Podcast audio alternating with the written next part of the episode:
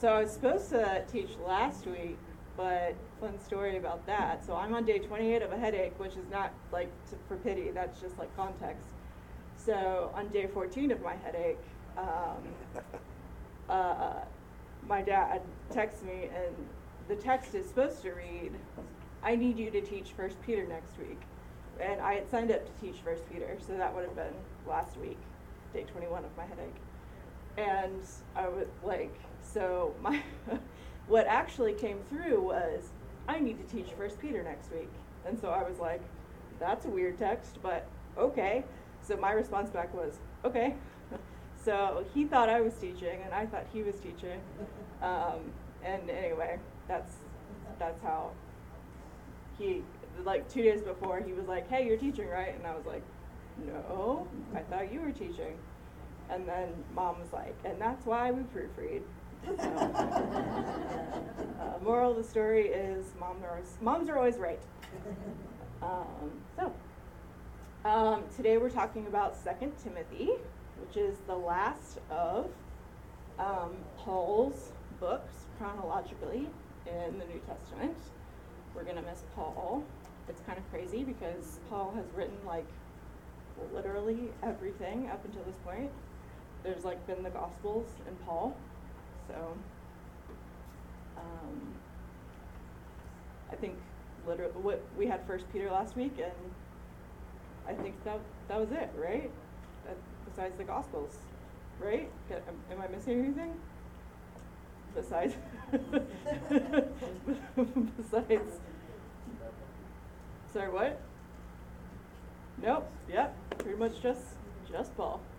Um, so meaning that Randall's gonna Randall's gonna get pretty pretty hot and heavy with the with the later John stuff in the next couple of weeks. So um, don't worry, we will have a lovely send off to Paul at the end of the PowerPoint today. Okay, Second Timothy. Um, is this gonna work? Yeah, sure. Okay as always, there's no way I can do the content any better than the Bible Project. So I thought um, if you hate these Bible Project YouTube videos, sorry. Um, this one's only seven and a half minutes, so just grin and bear it. I like. Oh, good, good, good. Um, what I hate is people sniffing and chomping gum, and inevitably in wintertime, someone's sniffing and or chomping gum. So you know what? You live and you learn.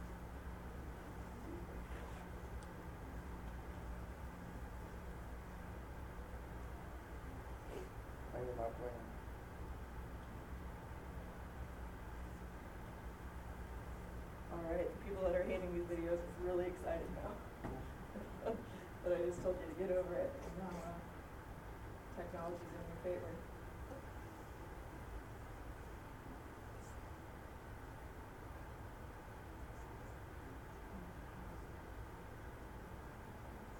Okay, so uh, I'll just recap Second Timothy for you. So, um, Second Timothy was written while Paul is in jail. Um, you know what? Let's just go through the let's just go through the slides and what. Oh, they're just kidding. There's just their way to do it.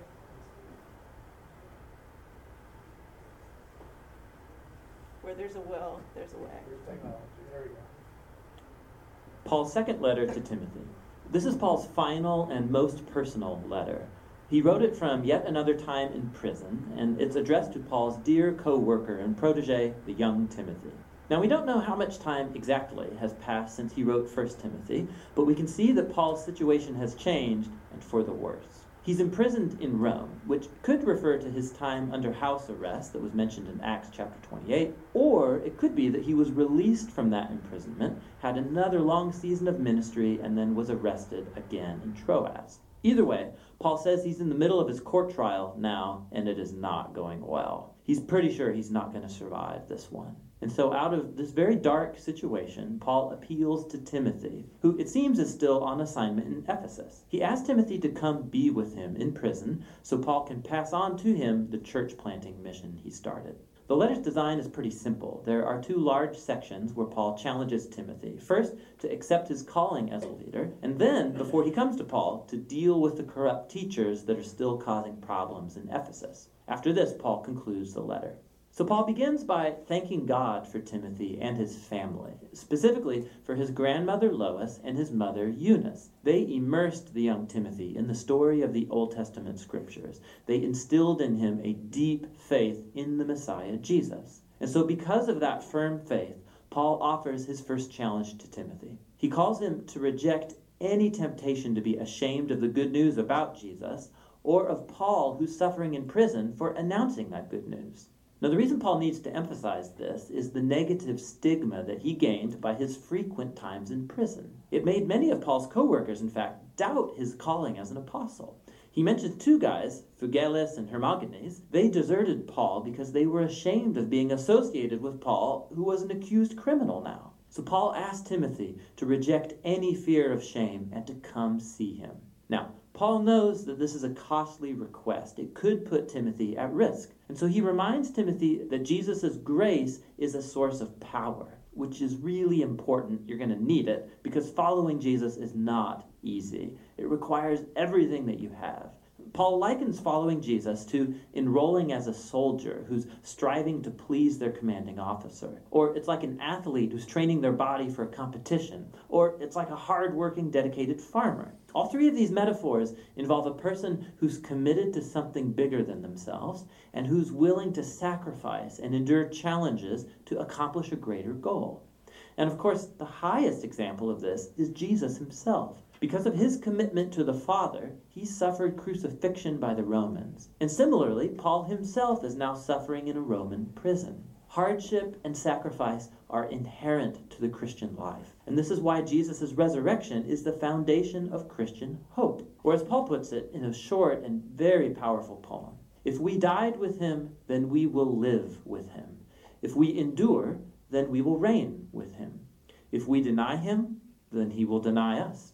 If we are unfaithful, he will remain faithful, for he is unable to deny his own nature. God's love for our world has opened up a new hope through the death and resurrection of Jesus. And so, for those who will take the risk of trusting and following Jesus, God promises vindication and life. For those who reject him, God will honor that decision and do the same. But people's faithlessness will never compel God to abandon his faithfulness. And so Paul calls Timothy to faithfulness, knowing that it may come with a cost. Paul moves into the second half of the letter, calling Timothy to confront the corrupt teachers in Ephesus before he comes to Rome.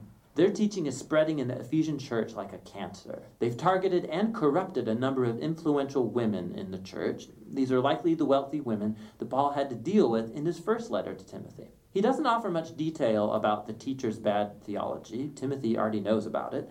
But he does give us one hint. He says they teach that the resurrection has already taken place. Now, we don't know if the teachers are following a Greek philosophical rejection of the whole idea of bodily resurrection, and they think it's only really about spiritual experience. Or it could be that they've simply distorted Paul's teaching about the resurrection life that begins now through the power of the Spirit. Either way, the problem is that they've abandoned the robust future hope of resurrection and of new creation. And they've embraced instead a private, hyper spiritualized Christianity that is disconnected from day to day life. And so Paul calls Timothy to raise up faithful leaders who are going to teach the real good news about Jesus. They should avoid senseless arguments that result from debating the teachers. In contrast, Timothy and his leadership team are to keep the main thing the main thing. They should focus on the core storyline and message of the scriptures, which in Paul's day meant primarily the Old Testament. These scriptures, Paul says, are able to give you wisdom that leads to salvation through faith in the Messiah, Jesus. He's saying the whole point of the scriptures is to tell you a unified story that leads to Jesus and that has wisdom to offer the whole world. Then Paul talks about scripture's nature and purpose. He says all scripture is divinely breathed, literally God spirited. It's a reference to the Spirit's role in guiding the biblical authors, so that what they wrote is what God wanted his people to hear. And God speaks to his people in the scriptures for a very practical purpose.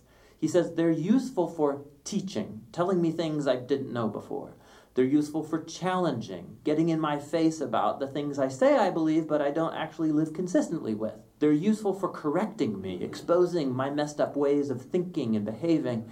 And they're useful for training me in righteousness, showing me a new way to be truly human. And this is all so that God's people will be prepared for doing good. Paul closes the letter by reminding Timothy that he's probably not going to make it out of prison alive. So he asks Timothy to come as soon as possible, before winter. He doesn't want to freeze in his cell, and so he's going to need his heavy coat that he had to leave behind. And also, could Timothy please bring those personal documents that he left in Troas, likely when he got arrested? He also mentions Alexander, who's an especially dangerous man that Timothy should avoid. He's probably responsible for Paul's most recent arrest. Paul concludes by mentioning how nearly everyone's abandoned him in prison, and his only source of comfort now is the personal presence of Jesus, who stands with him and will deliver him even if he dies. And so the letter ends. The letter of 2 Timothy stands as a reminder that Paul's very influential life and mission were marked by persistent challenge and suffering and struggle. Following Jesus involves risk and sacrifice. It means inviting tension and discomfort into your life. And these things are not a sign of Jesus' absence. Rather, as Paul discovered with generations of Christians after him, that precisely in those dark and difficult moments, Jesus' love and faithfulness can become the most tangible and real. And that's what 2 Timothy, Paul's final letter, is all about.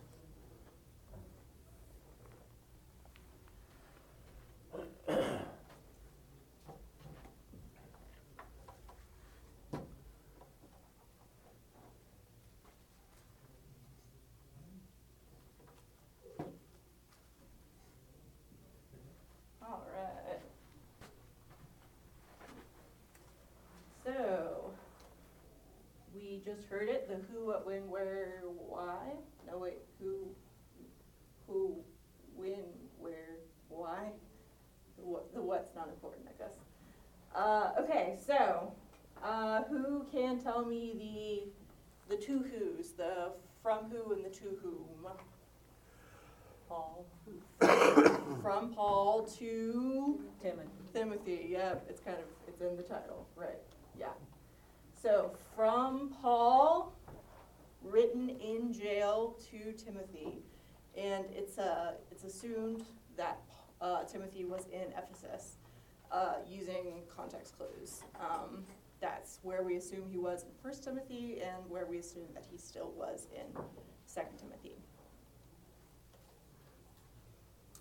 Okay, so again, with everything with Paul's life, we're going to add or subtract about two years. So, with his Roman imprisonment, we're going to say it's about 62 to 66. Um, so, unlike his first imprisonment where he was under house arrest, this time he's actually in a jail. Um, and, And I think he's in Ephesus? No. Or in Rome? in Rome. Okay. Paul's in Rome. Timothy was in Ephesus. Correct. Um, so unlike nowadays, when when you are in prison, the state is is footing your bill, and the state is the one providing your bedding and your food and your medical care. Um, you you're responsible for all your own costs. So if you can't provide your own food, you go hungry. If you can't provide your own coat, you uh, go cold. So that's why he's talking about like, Timothy, please bring me my coat before winter time. Um, so Paul, um, Paul's four years in prison were probably very hard on him. Um, so he's in jail for four years. He writes the letter to Timothy sometime in there. We're not exactly sure when, so we're just gonna guess 64. Um, and then at the end of that time, Paul is murdered. Um, we don't exactly know what he's murdered for. We don't exactly know how he's murdered. Um, Do we, do we know if Timothy made it before he died? Because it's a, it's a, back in those days, that's a pretty good trip from Ephesus to Rome. it is. Um, in my next, in my, in two slides from now, I have I have a map, so you'll see you'll see the map. Um, if in in in classes past, we've we if so like if you remember that that map Um, you remember how, how long of a distance that is, um, especially because in, in nowadays, you can just hop on a plane and be there in a couple hours, but it would take a couple months, and if you went by boat or by foot, which were your options back, back in ye old times. Um, so, uh, the Catholic Church, which were the keepers of the Christian, uh, Christian faith back in, back in the first century, um, they, they, um, believed that Saint Paul was beheaded. Um, there, and that is a very common way that the, um, Roman, um, that the Roman, Roman government government. Y'all, I'm on this, this drug that, one of the side effects is brain fog, and I tell you what, it is like real, um, government. What the, empire, that's the word I was looking for, Roman Empire. Um, one of the ways that they executed people. Anyway, very common, very possible that Paul was executed, but we just, we just don't know for, for sure. Um, in the same way that we don't know that Peter was crucified upside down, but that's just like the common, common belief. Um, anyway, so, um, all right, so because this is the last time we're talking about Paul, I thought we would give a little Paul refresher on his timeline. And again, plus or minus a couple years. So, we believe he was born about 5 AD.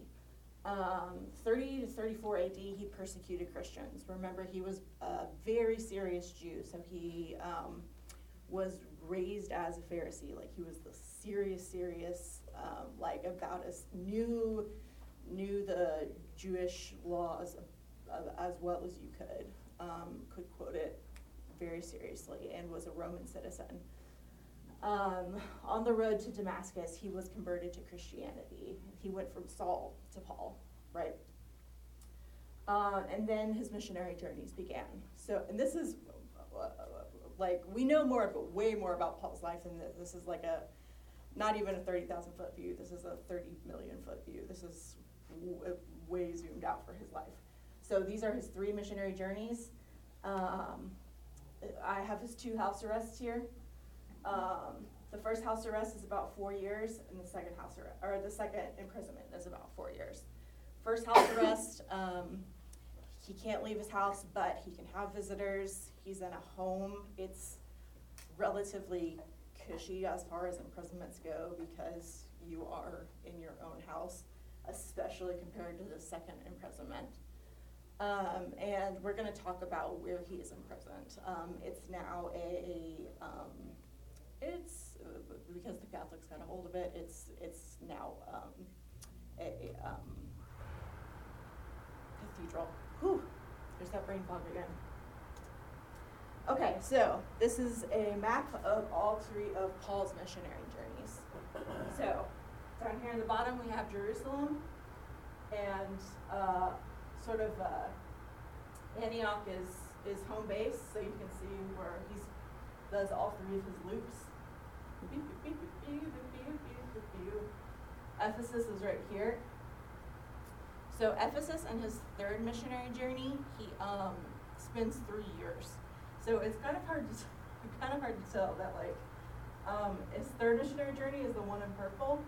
He like camps out here for three years. So even though it's a loop, um, I, I sort of wish that like there was a way for you to tell that like it's a loop, but like it's almost sort of like it's a loop that you should make in two parts. Um, it's very much it's very much a two-parter. Um, and there's a fourth question mark missionary journey because we don't know if in between the house arrest and the Roman imprisonment he went to Spain or not. Some people think he did, and there just aren't any letters about it. And some people think maybe he didn't, because we don't have any letters about it. So, um, you'll see some people talk about it maybe, some people not. Where was the house arrest when he was in, you know where that was? So that's where he wrote the prison epistles, Ephesians, um, Caesarea. Caesarea. Maritima. On the coast, Caesarea Maritima. The Yeah. prettiest place in the whole world. Okay. Heck of a So he rock right in wasn't- front of your face. Caesarea. Um, so the house arrest was when this was like a um, it was like the issue that never ended. It started with the demon girl that um, was following them around, and so finally he like yelled at the demon to get out of the girl, and then they su- the owners of the slave girl yelled at or sued him because they were like that was how we made our money and like you made the demon get out of the girl and now we can't get our money and you caused a riot and like blah blah blah blah blah blah It, like it it just kept snowballing um anyway that was that whole situation so question to the group why was Paul imprisoned when we're talking about the Roman imprisonment? Does anybody know?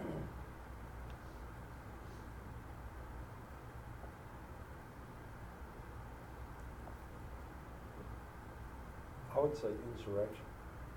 Insurrection? It's a bit of a trick question. Sorry, Randall.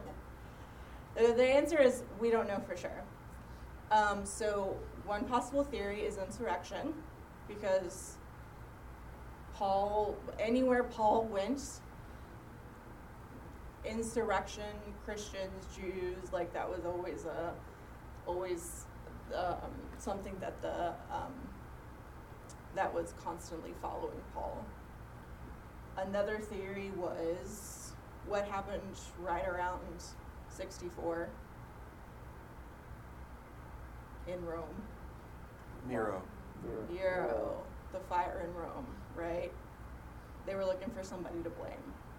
And Nero blamed the Christians, and Paul was a leader of the Christians. So it's possible that Nero was blaming Paul, a leader of the Christians. So that is a theory. Again, just a theory. There's no real like paperwork to back that up. Just like scholars being like, I don't know, it could work.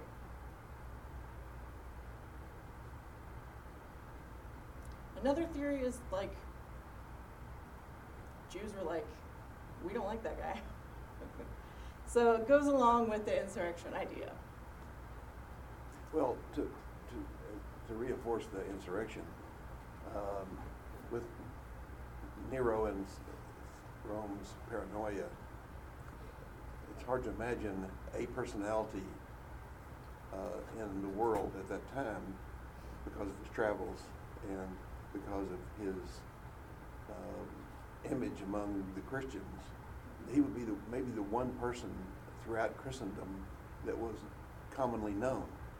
So if Nero was going to try to put a lid on Christianity, going to the the primary voice of Christianity in the world at that time could be a smart move. Yeah, that's true. If there is a face of Christianity, it's probably Paul at that point. Yeah, that's true.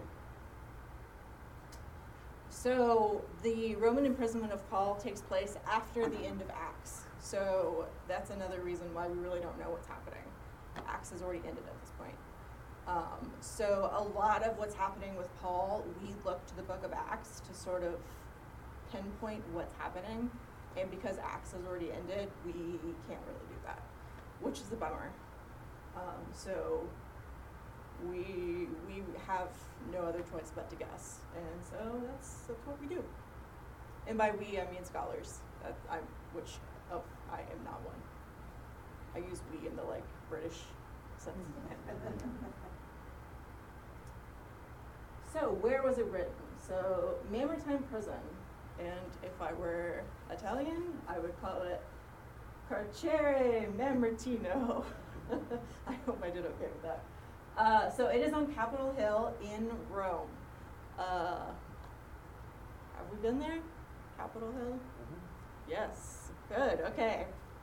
Um, my Rome experts have know where Capitol Hill is. Um, I've been to Rome. That's uh, that's all I've been.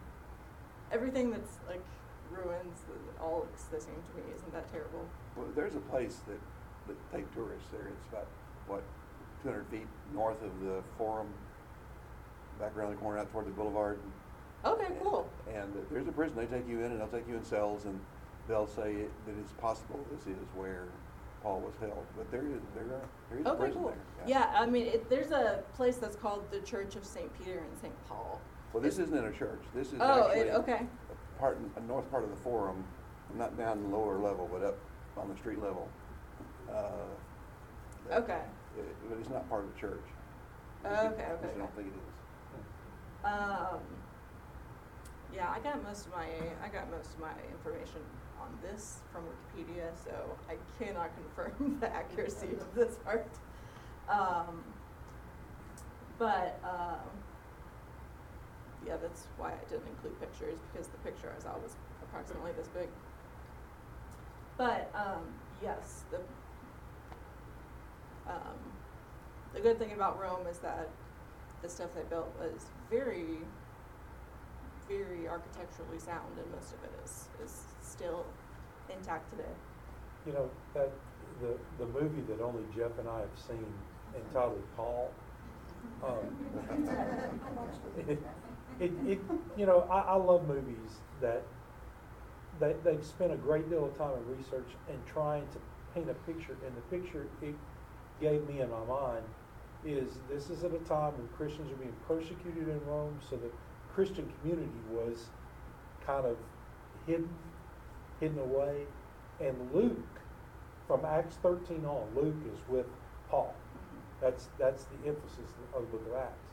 And so Luke would go every day, whether this is true or not, this is how I see it. Um, Luke would go, and they were friendly with some of the prison guards. And he would actually walk into the prison, and they would take him back, and he would be put in the same cell with Paul all day long. And Luke would bring his notepad, and he would write things down. It's about, you know, at one point in time, Paul said something. He said, you know, for me to live is Christ, and to die would be gain. And Luke goes, wait, wait, wait, wait, I gotta get another pencil. Hey, you know, that's, I, I think that may be how it actually, how it actually took place. It gave me a vision of that. But it was not, he wasn't totally isolated. He had people that could visit him, and I, I, I think it's very believable. Yeah, and and there, I mean, in the New Testament, there is a hint that Paul actually converted some of the Praetorian Guard to Christianity. The Praetorian Guard are the guys that run the prison. And then like you said earlier, you had to provide your own food, your own bedding. So it wasn't that there's no visitors. Uh, And also, if you could make contributions to the uh, prison guard retirement fund, you could get in or easier. Uh, It, it was a little bit of capitalism there. Money makes the world go round. Right. And yeah, so if the guards were in fact, some of the guards were Christian, uh, it would have been easier to get in and Paul in actual prison. So why was this written? Um, you can tell just by reading this letter. So this letter is pretty short. It's only four chapters. Um, you can tell by reading it that like Paul, this is a letter to his friend. He, you can tell that he knows that he's gonna die soon. You can tell that, look, I just had a part of my trial go and it didn't go especially well um, there's a good chance that my life is going to end soon. Um, this is a, a part of two verses from Second Timothy. The time of my departure has come. I have fought the good fight. I have finished the course. I have kept the faith. Um, he i- had he asked Timothy to come visit him a couple of times. Um, you are probably very familiar with this. This is uh, pretty common to be read at funerals or celebrations of life. Um, and you know, it's it's it's a bummer, but like it's it's something that every person who lives a long Christian life has to face the idea of like I'm not going to live forever. If I have served God for many years, like what what is what is the end of my life going to look like?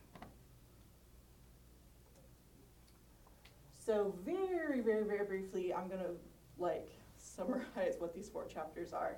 And again, this is just recapping what you all um, watched in that video.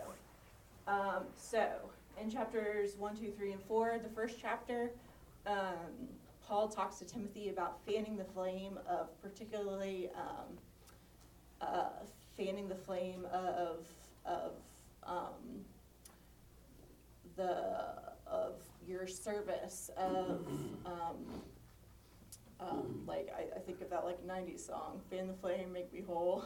like, man, I, like I loved that song so much when I was like five years old. Um, so he talks about like do not fear. So the the Greek word fear that he uses here.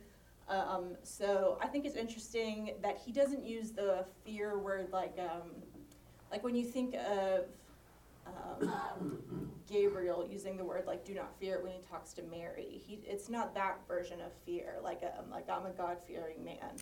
It's a um, it's a fear like a timid, like a like a not a not like a religious fear, like a like a scared fear. Like don't be scared fear. Um, don't have a scared fear. Um, so chapter two be unashamed. So this is where he's talking about. Um, so this is an idea that he introduces in chapter one, and he brings it to fruition in chapter two. The idea of like, I'm in prison, no one wants to deal with me, all my friends have abandoned me. Like, I'm kind of like. Um, um, Hymenaeus and all these people have been like, oh, gross, you're in prison. I want nothing to do with you. Deuces. Um, and I think that's uh, it's it's it's an idea. It's just human nature, right? Like we have people in our lives that um, that we. Uh, I, I won't say that we act upon those urges, right? But we have those urges, right? If, if I, I mean, I, I'll speak for myself, I won't speak for you all. But um, human nature is I don't want to associate myself with people that, like, you know, um, Or un- yeah, yeah. unpopular. yeah, something something has happened. They've made bad choices. They have um, sullied themselves in some way. Sullied themselves? Is that is that the right? Brain fog. Tell you what, struggle is real. Anyway, um, okay. So chapter three, you must stay strong. He talks about how. So this is where he's talking about how. Um, he's specifically talking about how like there's the issues with the like the resurrection and the yada yada yada, and the specifically with the Greek idea was the but if we're gonna make that and generalize it, um, there's gonna be times when um, you're gonna have um, there's going to be temptations to take the easy way out, to do something the different way, to do something, um, to do something that's more popular, to do something that's not right, but that's more people are doing it. Like, don't do that. Um, and Paul is talking to Timothy from a point, a place of age and wisdom, and he's talking to someone that he cares very deeply about who has lived less life than him. but that he wants to save from making mistakes that he has um, seen others or lived himself that's cost him very dearly. Um, anyway, and chapter four is just a personal charge, like come very soon. You know, my time might be coming, so. Um, I thought this was a, uh, almost funny, uh, picture. So this is a beheading of Paul that was painted in the sixteen hundreds. It's late Renaissance. Um, it's just funny how people will take something from their time and, and like, do we really think that this is first century or do we think that this is sixteen hundreds and they've like put their own stamp on it and, you know, anyway, it just, so this is what the sixteen hundreds think that the first century was like. Um, it's just funny to me. Anyway, so goodbye, Paul. We hardly knew ye. Um, so next week we have a guest speaker, and then after that we have Second Peter.